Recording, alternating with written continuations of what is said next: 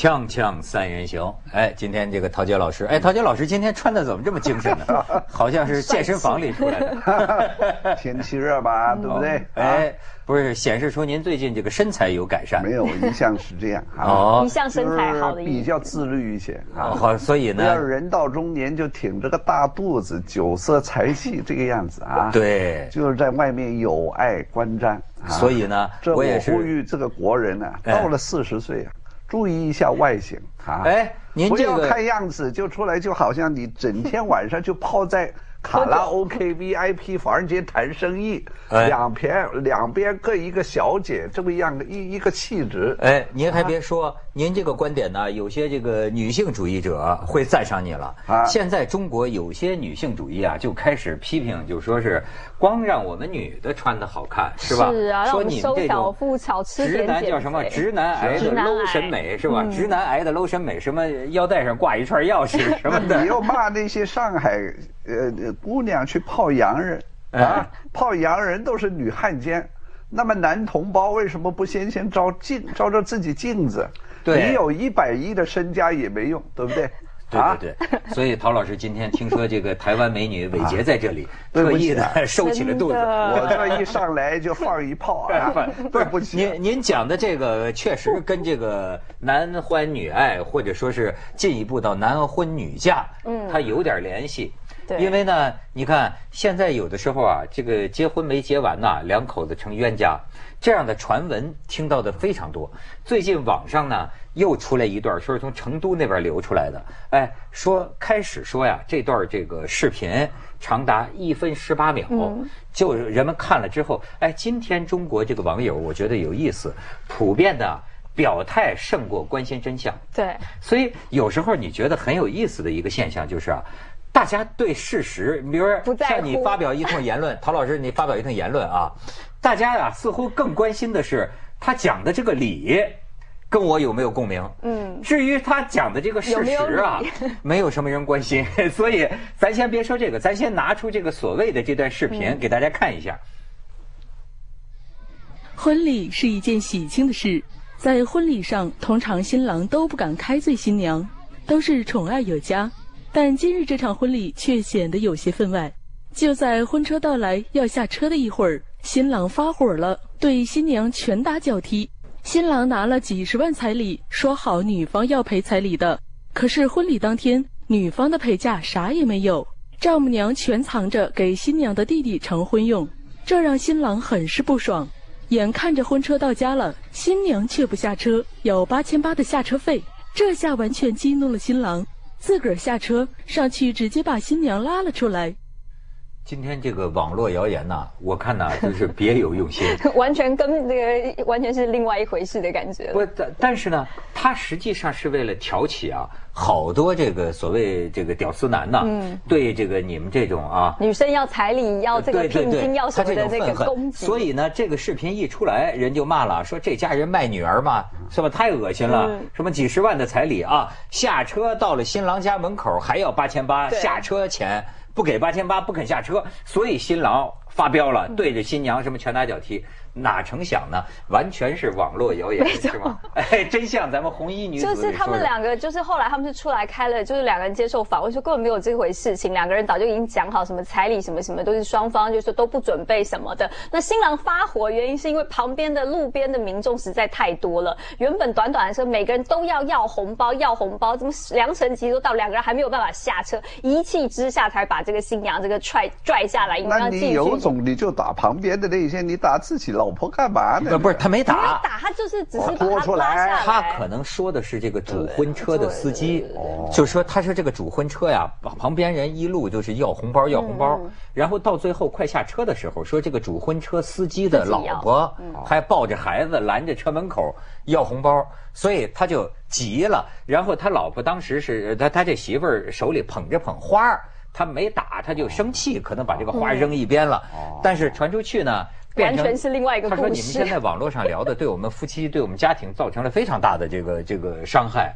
所以，哎，陶老师，你对这个事儿第一观感是什么？哎呀，这个我让我想起啊，这个佛家说六道轮回，六道呢有上三道，天道、人道、阿修罗道。嗯，下三道呢，就第一道就叫恶鬼道，人家这个新郎新娘啊，都是一路上去拜堂，你就一路上跟着这么多恶鬼要钱啊，好像七月十四那个鬼节一样，这也太难堪了吧？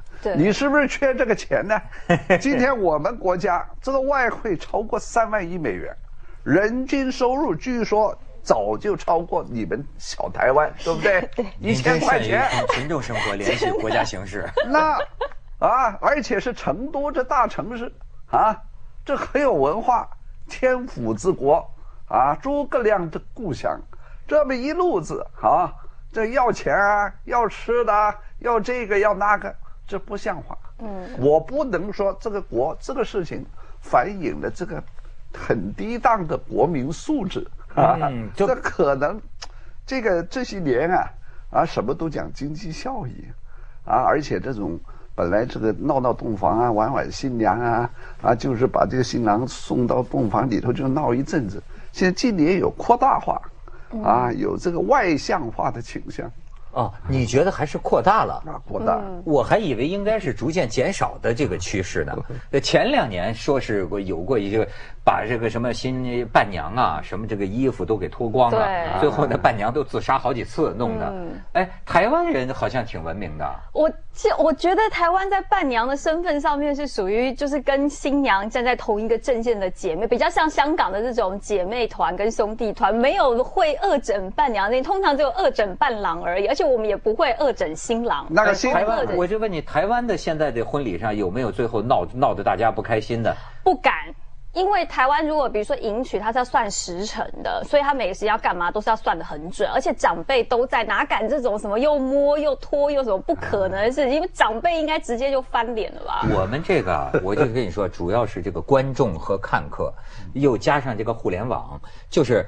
到底原始的事情是怎么回事？是另一件事情。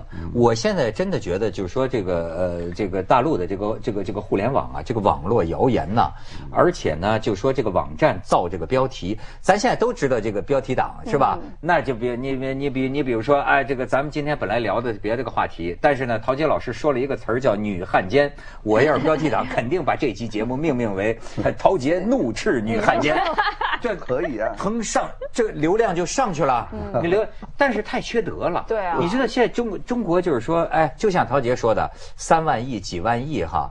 但是呢，某些个媒体、某些个网站啊，包括我们节目在内，这这什么批评都得捎上自己啊。哎，我觉得怎么还是像穷疯了似的。嗯，我现在就觉得那天我跟一个网站的，就是就是说。我说我们这个节目，你给人家弄弄这个标题，明摆着就是就是伤害人家家庭，是传出去就是黑人家，因为最后流传的就是你这句标题啊。我说你穷疯了，你是说你们网站为点点击率？哎，你要是非洲灾民，你不这么弄你就饿死了，那你出去卖淫我也可以理解你。但是为什么现在就有些我觉得生活没那么困难，可你至于你干的这种下作的这种手段呢，简直是就是。就作恶了嘛？因为现在点击率是太重要道理，嗯，不是因为网评、视频都有商品冠名赞助，赞助呢，他你下一档要加他多少广告费呢？得要看那个这个点击率，对不对？啊，所以没办法，点击率啊、吸睛率啊，啊，这个呢是面向市场的一个啊一个必然的现象，啊，那个新郎哥刚才那也有责任。你既然知道一路都有恶鬼跟你要钱，就趁早把那五百块人民币，啊，换成这个小的钱，一路上就杀出去。而且我为什么问你这个台湾、香港的这个类似情况？因为我觉得通过互联网一传呢，呃，反正是内地的这个婚礼啊，经常闹得最后啊乐极生悲。你包括那阵儿有个明星结婚，你知道吗？也是一些女明星去，本来他们在玩儿，把这女明星扔到游泳池里，也不知道人家可能是在玩儿，但是这个互联网上一出来，最后弄得又道歉。我觉得你办事儿的人家你不尴尬吗？非常尴尬。但我觉得有互联网一个好事就是说，因为这样子的事情，我们才可以看到会去反思。就像这一次，比如说除了刚刚这个新郎新娘这个。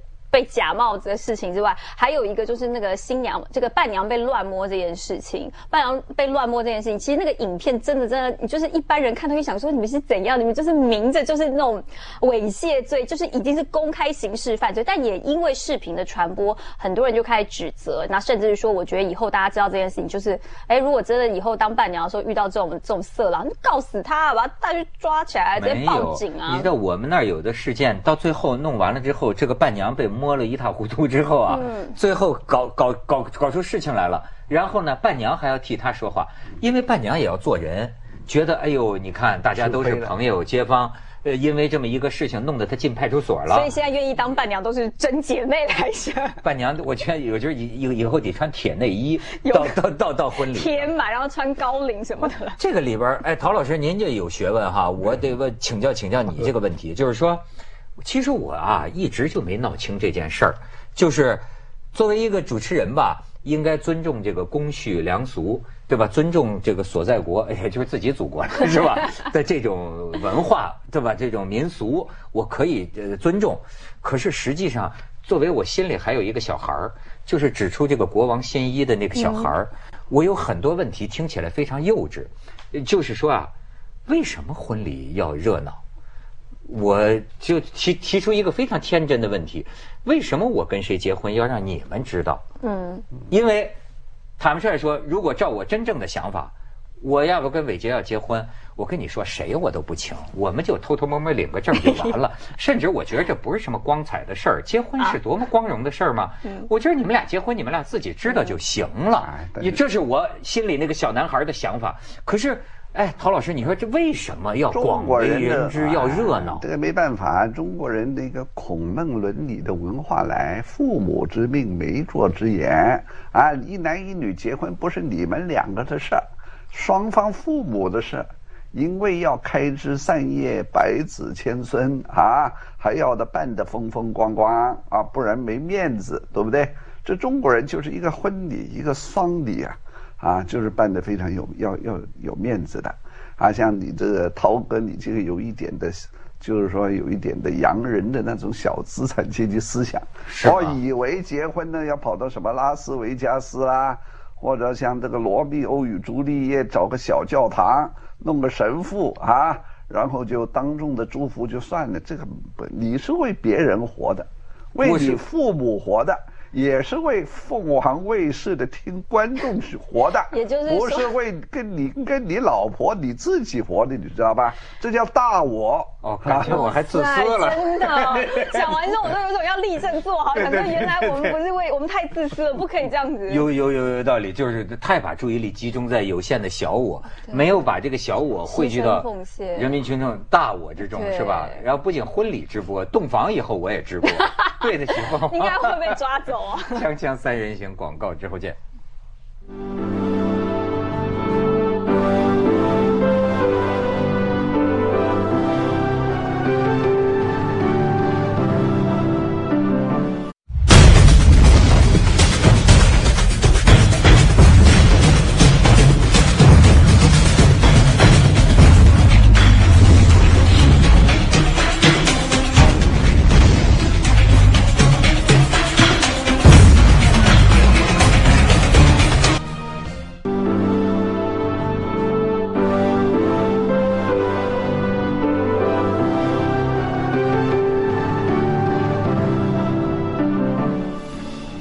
你刚才讲的这个也是最近的这个新闻。你看，六月八号，西安网警巡查执法，是因为出来一个视频，两个男子。夹着这个伴娘，对，摸胸，然后手都伸进去，然后一直在进行干嘛？一直在进行肉搏，你知道吗？然后最后发现公安局也管这个事儿，一看哦，现在把那两个都抓了，都抓了。但是就是说，这个疑似伴娘的反应令人尴尬，因为这个伴娘说我们认识，我们认识，救救他们。我有一个小疑问，就是我可以理解，就是比如说在台湾或在香港，都是比如说结婚的过程当中要热闹。但是热闹跟猥亵为什么可以画上等号？这个古古以前的习俗有规定说，一定要在婚闹过程吃伴郎伴娘豆腐吗？或是要吃新娘豆腐？有这件事吗？呃，不，就是你知道，呃，就是你知道什么叫一种叫什么人格？我就我最近爱听这个人说啊，当然现在“屌丝”这个词儿好像都成了褒义词了哈，代表着是广大的广大群众的心声。广大群众哈，但是实际上呢，假如把这个“屌丝”这个词儿作为一个贬义词的话，我现在就经经常听见身边一些人说，说某些人呐，就是那种屌丝人格。他说什么叫屌丝人格嘞？他说，你看啊。就是他们甚至举一个例子，你看过那个《魔戒》吗？嗯，就是那个《魔戒》那个电影，《魔戒》那个电影有一个小怪物，就是那个 Gloom，嗯，是是不是叫 Gloom？就那个浑身粘液，那个到处跑，就是那种啊自贬自低，自己也不拿自己当人看。他说我后来我还觉得挺新鲜，我说什么叫屌丝人格？他说你比如说啊，好像说我爱自嘲。对吧？说，呃，哎呀，那个，我的，我的，我的，我，我，我，我最近发现我变，呃，变丑了。我发现我越长越丑了，自嘲，对吧？正常的人呢，都会说不会的。你看，但是这个这种屌丝人格的人呢，他好像那种啊，幸灾乐祸呀，就是那个，不是。那他一听你说你说你变丑了，哎呀，是啊，你看你也变丑了，你也变丑，他高兴，他真心的高兴，就是你明白吗？就是。就是在人群当中，我现在发现很多人都跟我谈到，有一种人呐，就是那种下贱到下贱到无聊，就是这种自自己也不拿自己当人看。就像我像这徐徐徐子东老师也说说，有一种人呢，就是说瞧不起瞧不起别人呐，也不大瞧得起自己，就是那种里外不是人的。有没有那么一种人？就是比如说啊，赖不唧唧的婚礼上。跟人家这个喝喝喝喝两杯黄汤，跟人家这个伴娘，哎呀哎呀哎呀！你知道吗？就是，哎，你说人群里有没有这么一种？哦，成千上万，满坑满谷。就广州话讲，烂垒扶扶扶扶上壁，就烂泥扶不上墙。现在这个贫富悬殊的社会呢，是我要给这屌丝说句，啊，这个公道话，也不是每个小男人像涛哥您这样啊，我也是屌丝啊，这么强大。啊，有这么多的粉丝 啊，就作为你一亿万万的这个这个粉丝呢啊，他这个存在很渺小啊，就跟你比一条精虫都不如。那你不是啊？您是名人啊啊！所以呢，这个是这个屌丝是把自己那个平庸渺小的这个命运啊啊，投射在一个啊他要攻击的目标身上。比方那个伴娘，虽然不是名人。但是你长得漂亮啊，长得青春啊，对不对？啊，或者是啊，他自以这个屌丝自居，他觉得自己癞蛤蟆吃不起的天鹅肉。好，今天就有这个宝贵机会。嗯啊，不，他您讲的对，您讲的这个是千万条精虫之一，好像是小人物。但是我使用的这个词儿，我也是听来的啊。这个屌丝人格呢，未必真的出现在社会的底下层，有些个贪官，你看最后爆出来的。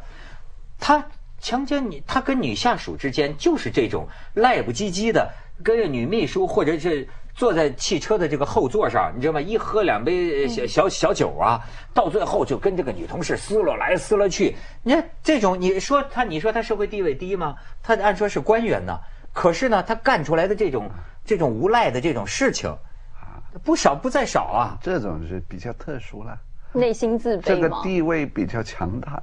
但是内心呢，哈，依然猥琐，非常的弱小，啊，所以就造成这样的落差。不，你知道，就是在咱们的，我就是说，呃，有中国啊，有很多人，我觉得都是有德的，咱们不能打击一大片。但是呢，是不是因为咱们毕竟是从一个前现代国家在过渡的过程中，我又觉得呢，永远这个社会里啊，有这么一部分人，咱们就觉得叫没皮没脸，强人所难。比如说，我认为什么叫现代文明人？最基本的一条就是懂得别人对你的拒绝吗。嗯。别人要不喝酒是，你就要尊重别人不喝酒哦。别人女女孩子说你不要再对我动手动脚，你就叫应该收手。我认为这是作为一个人。最基本的，但是我现在发现中国社会有一少部分人，他们好像这种，哎腻腻歪歪就跟你不分你我，他不知道你说不啊，你根本不知道的。你给面子就给我干了这杯。对对对，怎么竟是这么一些？对，这真好难拒绝哦，这怎么办呢？绑架别人，对啊潜规则吗？这里头话里有话吗？知道吗？这中国人里头那个《三国演义》那里头的那种明争暗斗吗？啊，瞪着你眼，哎。你给我面子，赏脸，就请你啊，干了这杯，这是邀请呢，还是威胁呢？威胁。威胁呢？你心里你自己明白。这面前这个兄弟，可能三年前啊，你跟他抢一个女朋友啊，被你抢到了。今天我们商城相逢啊啊，你得求我签这个合同啊，对不对？啊，一桌子的人，其他都不知道。我跟你心里明白，对不对？啊，很多是有这种权利关系。狭路相逢，我觉得可能有时候也是大家冤冤相报，你知道吗？在台湾，就是我们也会有，就是在那个比如婚宴场合，有时候闹的时候，就比如说也会，比如说什么，我记得以前为什么把酒倒到。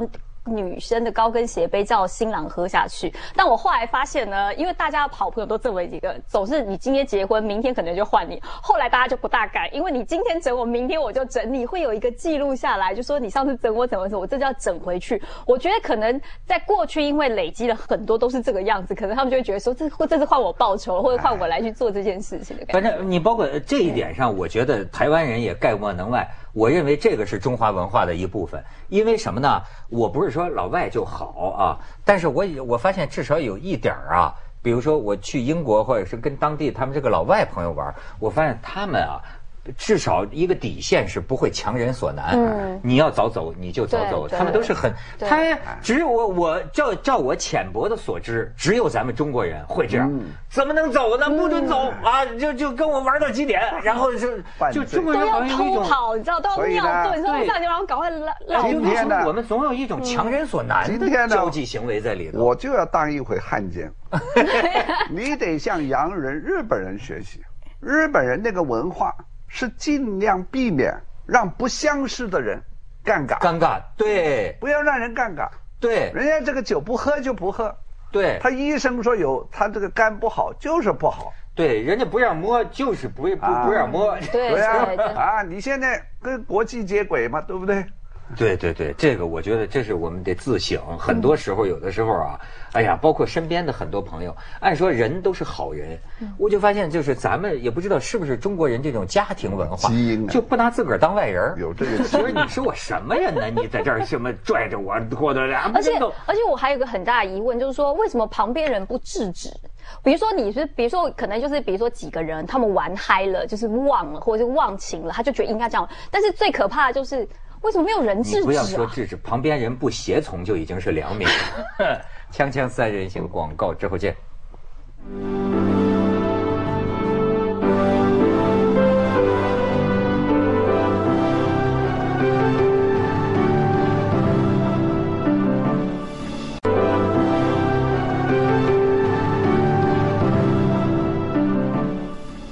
我由这个婚闹啊，我就由人推己啊。我不知道陶老师你有没有这个感受？这两年我行走江湖啊，我脑子里有个关键词，就叫被绑架。嗯，我现在发现怎么就是太容易被绑架，你要慎选合作对象。嗯，他就是给你绑架。说实在的，过去我就发现啊，香港人也干不成什么事儿。为但是为什么呢？是因为比如说香港人说你做这个我不做，不做就不做了，就完了，你明白吗？